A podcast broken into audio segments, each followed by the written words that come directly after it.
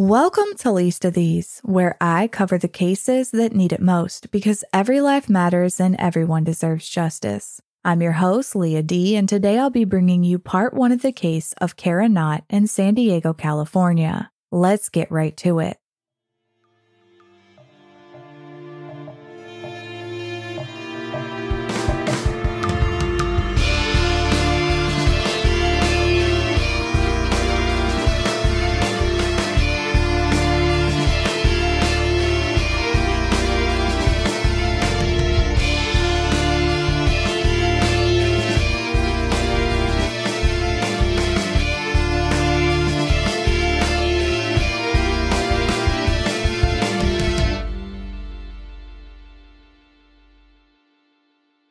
San Diego, California pretty consistently ranks as one of the top 10 most expensive places to live in the United States. And that's a fact. Having spent six years of my life there, I can say without a shadow of a doubt that the rent is too damn high. I'm with Jimmy on this one. But maybe the rent is too damn high because it's one of the most beautiful places to live. There's the famous San Diego Zoo, Sunset Cliffs, Balboa Park, Coronado, and I could literally go on all day.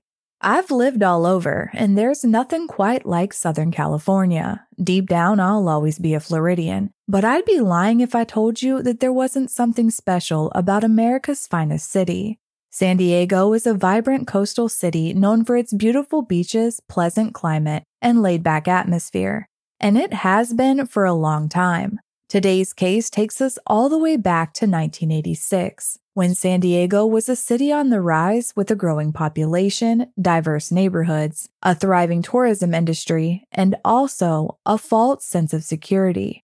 You see, way back then, for a city of its size, San Diego had a pretty low crime rate, and the general feeling was that nothing bad ever really happened in San Diego. It's easy to forget how different life was back in the late 80s, but things were different. Life was simpler. There weren't smartphones, and only a handful of people even had internet. Christmas of 1986, right there in San Diego, a guy named Peter was the subject of an entire news piece because he used his dinosaur of an IBM compatible to Christmas shop at Neiman Marcus and Nordstrom from home. CBS 8 San Diego ran a whole segment detailing how easy it was to just tap the key, read the item's description, and tap another key to order the items. There were no pictures, just a cluster of words describing everything from scarves to pillows.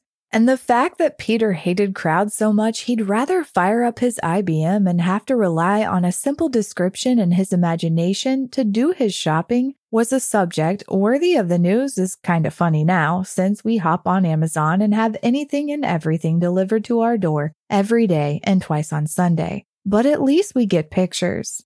Anyhow, that Christmas of 86 wasn't only a magical time for Peter and his IBM, but also for the Knott family. Sam and his wife Joyce were looking forward to having all their children under the same roof again. By 1986, the Knott children, Cynthia, Cheryl, Cara, and John, weren't children anymore. Cynthia was married, but she and her husband were temporarily living back home with her parents. Cheryl and Cara were already in college, and John was too. He was actually back home for his first holiday season after leaving for college that year. With everyone heading off in different directions, Sam and Joyce thought this could have been the last of the great Knott family Christmases, and the entire family was excited to spend this time together at their family home in El Cajon. El Cajon is a suburb of San Diego just 17 miles east of the city's downtown district. At the time, according to the LA Times, Sam and Joyce's middle daughter Cara was 20 years old and a student at San Diego State University. She had graduated from Valhalla High School two years earlier in 1984 and by Christmas of 1986 was already a junior at San Diego State, where she was chasing her dream of becoming an elementary school teacher. According to Cara's family, as they spoke to investigate Discovery, life for Cara was good. She had a supportive family, a bright future ahead of her, and a boyfriend named Wayne who was her high school sweetheart.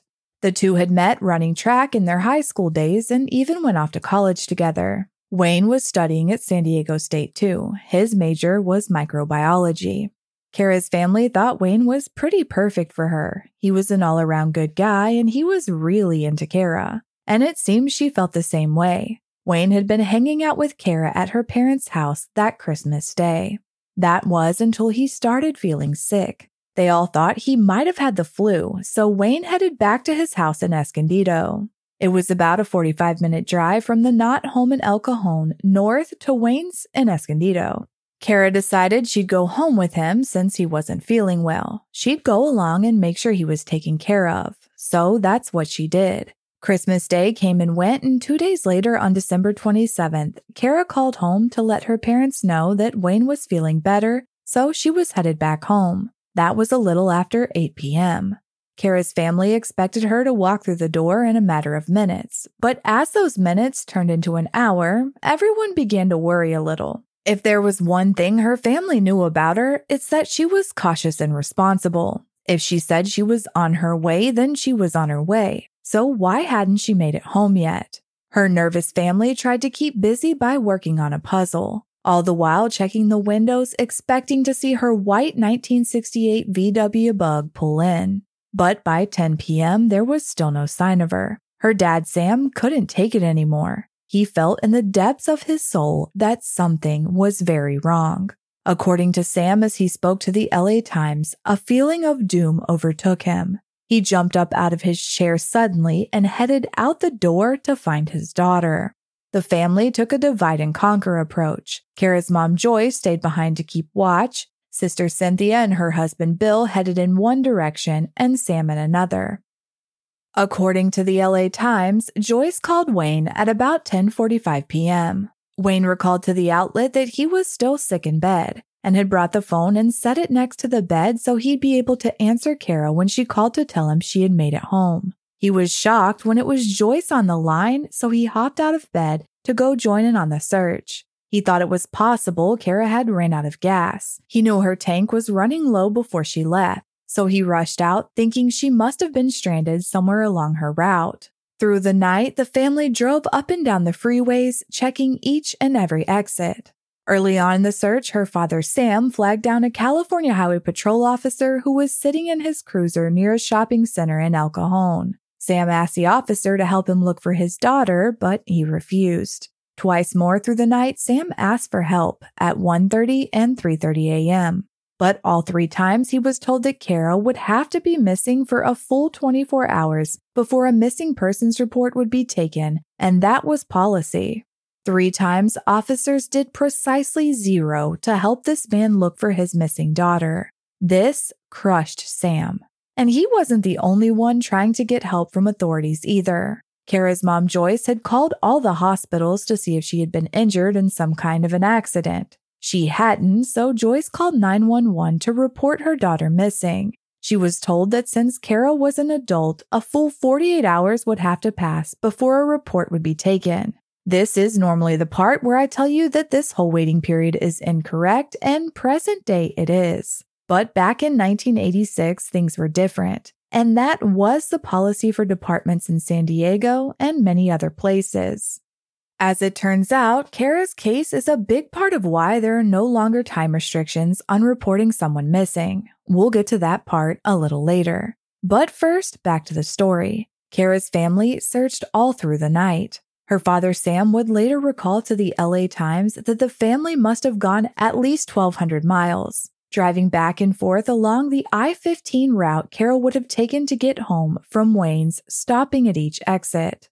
At this point, dawn was breaking when Cynthia and her husband Bill turned down the Mercy Road off ramp. It was a place that had been checked at least twice before. But with dawn breaking, they were able to see further down the off ramp, past the mounds of dirt and road barriers leading to the US 395 bridge. You see, at one time, US 395 was the main road running from San Diego to Escondido and all the way up north to Washington state. But over the years, according to Floodgap, sections of the road were abandoned as I 15 was built.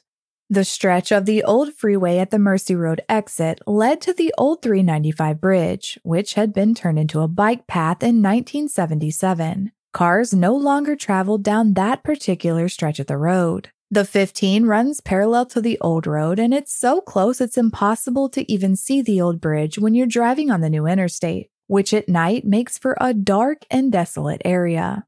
But as dawn broke and the light crept in, Cynthia and Bill spotted something beyond the dirt mounds and barricades. It was Cara's white 1968 VW Bug, parked at the very bottom of the off ramp just before the bridge.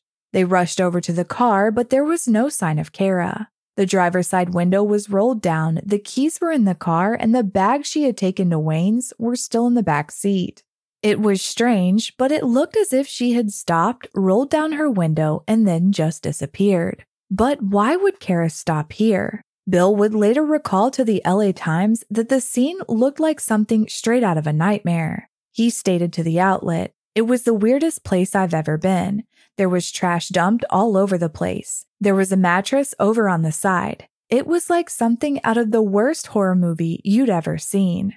Cynthia and Bill screamed for Cara, but got no response, so they called police. It was a little after 6 a.m. when San Diego Sheriff's deputies responded to the scene. And as they did, Sam spotted the cruiser turning into the Mercy Road off ramp. He followed, and when he got there, he found his daughter Cynthia with her husband, and then he saw Cara's car. Dawn was breaking, but it wasn't quite light out yet. It was still foggy and dark.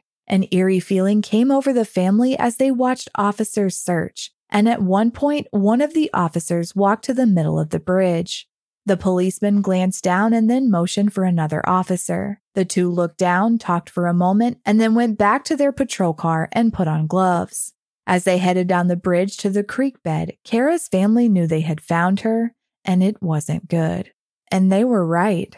65 feet down from the bridge in a dried portion of the creek, officers located the body of 20 year old Cara Knott.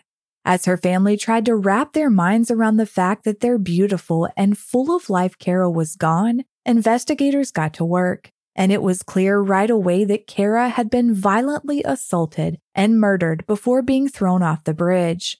There were obvious ligature marks around her neck, and it appeared she had been struck in the head. Investigators thought the bruise looked like it had come from a flashlight. It was also painfully clear that Cara had fought for her life that night. Tissue was found under her fingernails and blood on one of the white leather boots she was wearing. Fibers and hairs were collected from the bridge. Further down from where Cara's car had been found, investigators noticed a skid mark on the bike path, as if a car had stopped at the bridge. Measurements of those tire prints were taken. And when it came to Cara's car, it appeared she had just simply stopped and rolled down her window before she was attacked. There was nothing wrong with the car. It was in good working condition and she had plenty of gas in the tank. Investigators located a gas receipt in the car showing that Cara had stopped at a Chevron in Escondido near the North County Fair Shopping Center at 8:27 p.m. before she got on the freeway. As investigators tried to make sense of the scene, they theorized that since there was nothing down that exit, she must have been directed there by someone she knew and trusted, or maybe someone in a position of authority. But there was another theory. You see, at the time, the Green River Killer was terrorizing the Pacific Northwest. By 1986, 40 women had been killed in Washington state and Oregon. Of course, that death toll would only rise. Over the span of at least 20 years, the shitbag that is Gary Ridgway would go on and be convicted of murdering 49 women. He confessed to killing between 70 and 75, and he's suspected of killing up to 90. Though a connection seemed possible initially, Cara didn't fit the profile. Ridgway targeted mostly women working in the sex trade or young girls who had run away from home. But I'd rather flick a hungry tiger in the balls than give shitbag Ridgway any more publicity, so we'll move it right along. Cara was cautious and super responsible. She always called her parents and let them know when and where she was going, just as she had done that night. Her parents had always taught her to be safe, lock her doors as she drove, not to stop for anyone she didn't know, and to find a police officer if she needed help. She had just taken a self defense class in the days before her murder with her mom and sister, and the instructor had told the women that if they were attacked, they should scratch their attacker's eyes and face. Cara always played it safe. She wouldn't have put herself in a situation she thought was dangerous. So the theory that she had stopped for someone she knew or someone she trusted made a lot more sense. Investigators began by looking at those closest to Cara, starting with her family. They, of course, were quickly cleared. But what about Wayne? I mean, it's usually the boyfriend or the husband, right? But Wayne was also cleared right off the bat. When Cara left his house, he was home still sick in bed, and his sister confirmed that. And besides, there were no issues in their relationship. Wayne was a good guy, and he and Cara loved each other. He had no reason to hurt her. As investigators widened their search beyond Cara's closest friends and family, her case got a whole lot of media attention. Things like this just didn't happen in San Diego, and Cara's murder gripped the city in fear. Young women were scared to leave their houses. If something like this could happen to Cara, it could happen to anyone. Their sense of security had been shattered in an instant, and it was terrifying. Media attention can be a double edged sword. On one hand, it can generate the information investigators need, but on the other, it can create a panic and tie up a whole lot of phone lines, as well meaning people call in to report things that likely have nothing to do with the case. But again, sometimes all it takes for a case to be busted wide open is a single tip from just the right person. In Cara's case, police were faced with both sides of the sword. Tips came pouring in immediately, and a huge part of that was Cara's family. Not only had they led the search from the moment Cara vanished and ultimately found her, the day after her murder, they made flyers and were out there covering the city with them. Crime Stoppers offered a $1,000 reward, but Cara's family upped the ante to 10,000, and friends, neighbors, and the community eventually pitched in and more than doubled that reward. According to detectives, as they spoke to investigate Discovery, some of the tips that came in seemed really promising at first. There were tips about a guy picking up hitchhikers near the Chevron gas station. They received another tip from a witness who had seen a blonde woman being pushed into a car near Mercy Road. And those tips were investigated, but it turned out they had nothing to do with Cara. A week after Christmas, memorial services were held at Glen Abbey Memorial Park in nearby Chula Vista. The community showed up and showed their support for Cara and her family. There was a crowd of over 250 people. A few of them were homicide detectives. Investigators also attended the funeral as they often do since many times the killer shows up too. And there was one mourner who caught their attention, a longtime male family friend whose actions at the funeral seemed over the top, at least to investigators. So they kept their eye on him. Around that same time, San Diego Police Sergeant Jill Fleming was called back to the scene where Cara's body had been found by the California Highway Patrol. A CHP officer had detained two men near there and he thought they seemed suspicious. Sergeant Fleming recalled the events to investigate discovery. When she arrived on scene, she asked the officer why he had detained the men, and he said because they were at the scene. She pressed further, asking if he had any reason to think they had murdered Cara, and he said no, and then the conversation took a strange turn. The officer began asking Sergeant Fleming what homicide detectives had told her about the murder. The vibe was off. The highway patrolman seemed way too excited, and it didn't feel to Jill like any other conversation she had ever had with any other law enforcement officer, ever and the questions got even more strange the longer the two talked. The patrolman told her that he had heard they found an earlobe in the victim's mouth. He then proceeded to grab his own earlobes and pull on them as he stated, I have both of mine. He then asked the sergeant what information investigators could get from an autopsy. She began to kind of go over the forensic evidence that can be gathered, and when she got to the part about blood types and scraping under the fingernails, the patrolman began cleaning and picking at his own fingernails right there in front of her. He then asked her again what she had heard about the murder. She started to say she got thrown over this side of the bridge, motioning to where she thought Cara had been thrown. But the patrolman cut her off and said, No, you don't even know what you're talking about. She got thrown over this side of the bridge. Sergeant Fleming fired back and said, If you know so much, why are you asking me? You obviously read up more than I did. The patrolman got pissed. She could see it all over his face. He said, What do you think is going to happen? And Sergeant Fleming responded, To be honest, I hope they find him and hang him by his balls.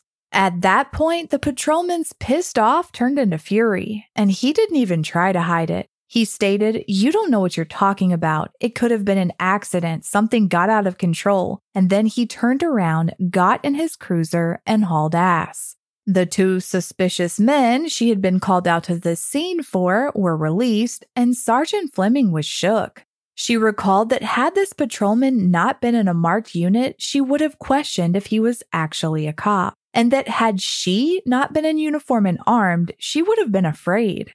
Not only was the whole encounter off, he was making excuses for a murderer, and cops, well, cops don't do that.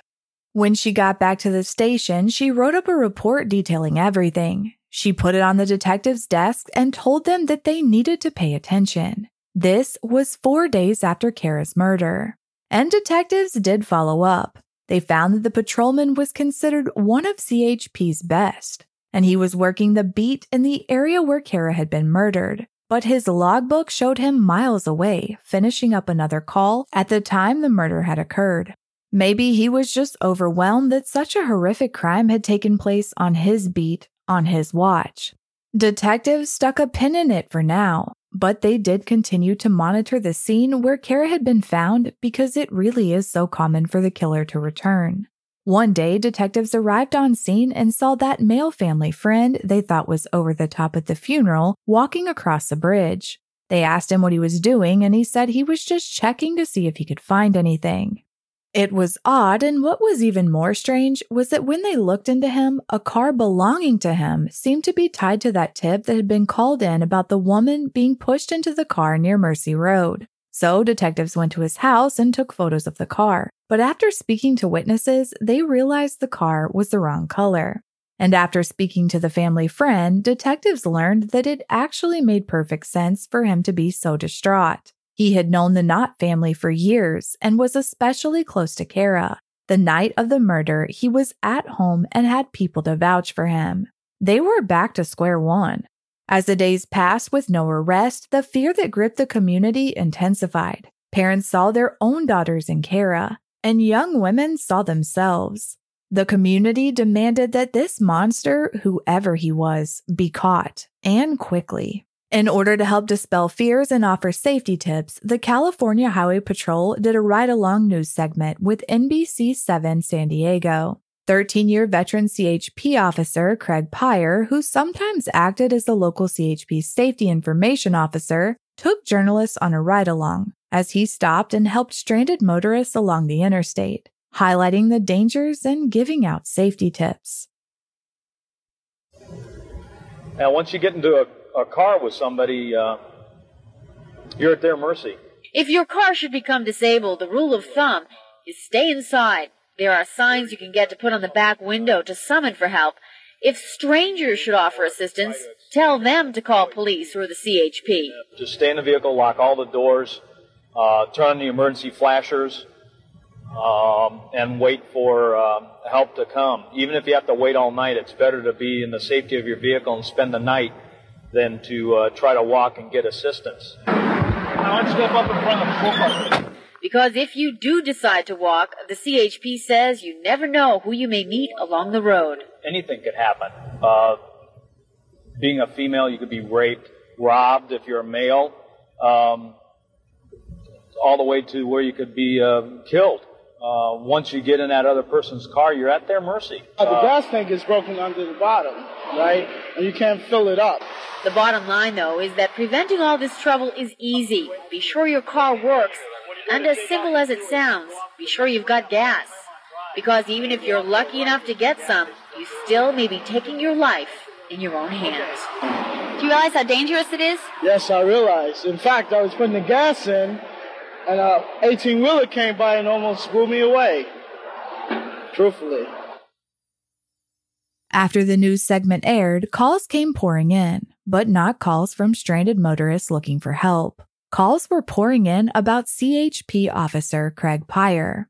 The calls were from women reporting that the officer on the news had pulled them over for minor offenses headlights, flickering taillights, things like that. But the stops were anything but routine. Peyer would direct them to pull down dead end roads and talk to them about the most mundane things for 30 minutes to an hour. And many of the women had been directed to pull down that same desolate area near Mercy Road where Cara had been murdered. The women thought he was a damn creep, and it wasn't just the women he had pulled over. Sergeant Jill Fleming was watching the news that night too, and she recognized the officer immediately. Peyer was the same officer she had that strange encounter with at the crime scene, the one who gave her the creeps. What the hell was that guy doing giving out safety tips? There was something else about that segment, too. Some viewers noticed something about Peyer's face. It looked like he had fresh scratches on the right side of his nose. This was the 80s, and camera equipment has come a long way, so it's not easy to spot but it appeared the officer had scratch marks on his nose and on the right side of his forehead up near his hairline. Detectives knew at this point there had to be something to all this. But let's face it, it was going to be an uphill battle. He was a 13 year veteran of the force with a stellar record, a safety and training officer. But it was looking more and more every day like he was a murderer too. Investigators would quickly discover that this flurry of creepy cop phone calls wasn't the first time Peyer's tactics had been called into question. According to court documents from a later civil suit, the month before Cara's murder, two people called CHP to report Peyer's conduct in making nighttime traffic stops at the bottom of the Mercy Road exit off ramp. November 26, 1986, a mother called and reported to CHP operations that two days prior, her 23 year old daughter was driving southbound on I 15 when Peyer activated his lights and directed the young woman to exit the freeway at the Mercy Road off ramp.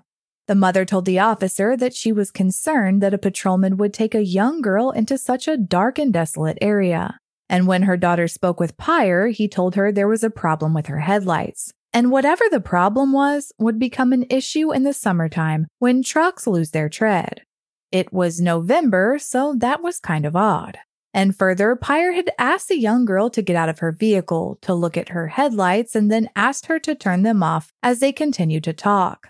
The mother wanted to know if this was standard procedure for an officer to take a young woman to a dark area and have her cut off her lights. The officer on the phone explained that the patrolman had discretion to pull cars off the freeway because of the danger. But this seemed to the mom and anyone else with half a brain to be more than just a safety issue. This wasn't just right off an exit, but further down in a completely desolate area.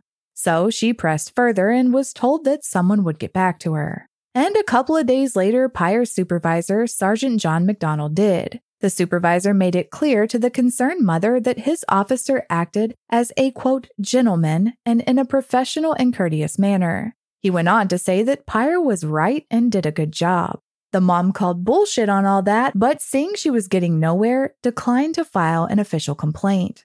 Not only was the complaint not filed, but McDonald went on to commend Peyer for his actions during the stop. If that ain't enough to gag a maggot, Two weeks after that incident, Peyer stopped another young woman in a Volkswagen on I-15 at about 8:45 p.m. He ordered her to drive down the Mercy Road off-ramp. What it seems Peyer didn't realize was that this young woman's husband was also in the car. He was just laid all the way back in the passenger seat. But this stop was different. It was quick. Peyer wrote the woman a speeding ticket and then sped off himself before even making sure the couple had made it safely back on the highway. The location of the stop and Peyer's behavior was strange enough that the husband called to report it. He told the officer on the phone that he was concerned with the procedure by which his wife was pulled over at Mercy Road. He went on to tell the officer that stopping someone like that and making them pull down there would put whoever it was in great discomfort, and the way in which the stop was conducted outraged him.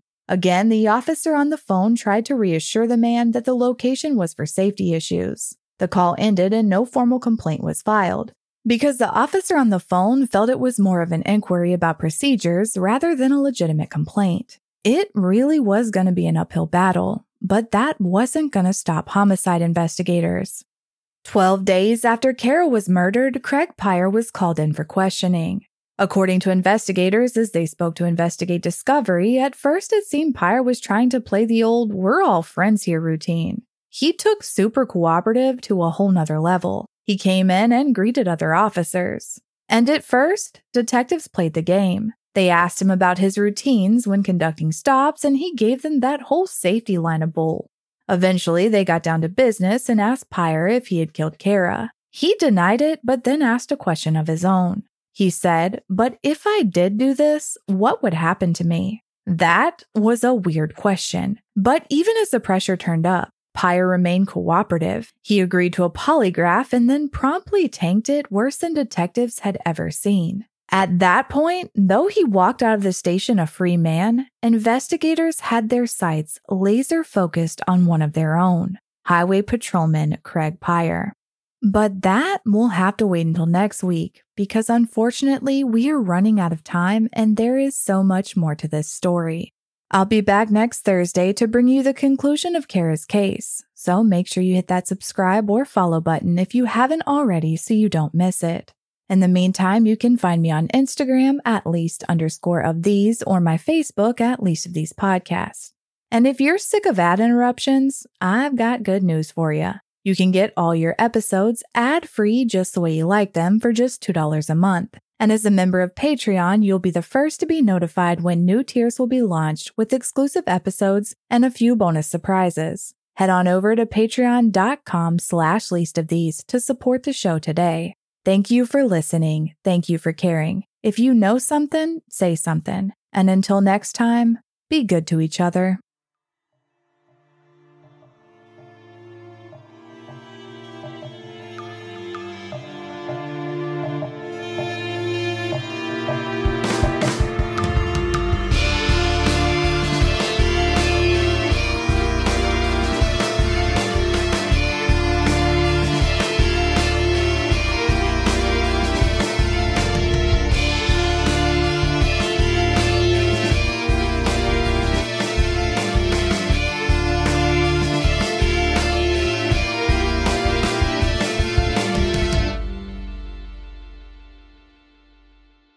Made it to the bitter end again, and I'm about to disappoint you because there is no hot take this week. My life has went on a I don't even know what you call it, crazy turn of events, crazy a lot of crazy turns of events. So my daughter broke her arm and then she mysteriously passed out in the shower and I found out she has some type of syndrome where your vagal nerve can be triggered by hair washing and it causes you to pass out. But it was scary. If that ever, have, have y'all ever heard of that? Because I had never heard of that. So it's been a crazy couple of weeks and I planned on getting this entire episode out, but I don't know what I was thinking when I thought that. Besides, I have a lack of sleep and I haven't been thinking probably straight for, you know, the past couple weeks because there's no way to get this in one episode. And unfortunately, I do have time restraints. So here we are. I still thought I could break the hot take in half and give you half of it this week and the other half next, but that ain't to work either because it doesn't exactly make sense until you have the whole story. So here we are. And I can't just keep you hanging on this long and not give you something, right? So instead of a hot take, I'll be making an announcement. I'd say drumroll please, but I don't even have a pencil or anything to make a drum roll with. So I'll just give it to you. Your girl got invited to CrimeCon 2024, which is in Nashville, Tennessee. That's it. That's the big announcement. Honestly, I don't think I've ever been more excited though, because I've always wanted to go to Nashville. And I actually, like, for real got invited to come this time. Not like last year when I crashed Heather's table or the year before when I was just there hanging out and having a grand old time. It's easy to do because CrimeCon's always a good time. If you haven't been before, you're definitely missing out. There's so many amazing creators there and so much to do and so much to learn. And since I actually officially got invited this time, I have a promo code that will save you 10%. And no, this is not an ad. It's really not. I really want you guys to come. And I, I really needed an excuse to like buy weird gifts because if you use my code, which is least at checkout, least L E A S T, when when you go to buy your CrimeCon ticket, if you use my code, I've got a special gift for you. Seriously. I like scoured the weirdest places on the internet to find gifts because I like strange gifts that you just can't find anywhere else. And I found several. I found five. So I have five now.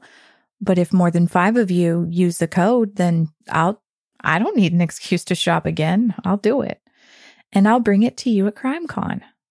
So if you do that, if you do, if you go on and buy your ticket and you use my code, make sure that you send me a message on Instagram or Facebook or email me at Lisa These Podcast at I don't even know my own email address. Lisa These Podcast at gmail.com. I'll have something special for you at CrimeCon. And I hope I see all of you there because if I don't, then it's going to be lonely. I'm just going to be sitting over there with all my weird gifts. Anyway, it's getting late and I'm getting stupid. And it's still awkward to sign off after you've already signed off, but I'm going to have to get used to that. Alrighty. Well, I love you more than my luggage. Bye, boo thing. And don't forget to come see me at CrimeCon. In the 1970s, John Todd burst onto the evangelical scene with a shocking tale. He claimed to be a former witch involved in a then unheard of secret organization called the Illuminati and urged Christians to prepare for a violent world takeover. First of all, the number one weapon in everybody's home should be a 12 gauge pump shotgun. Hear the amazing story of one of the originators of the modern day conspiracy theory. From Magnificent Noise and Sony Music Entertainment, this is Cover Up, the conspiracy tapes.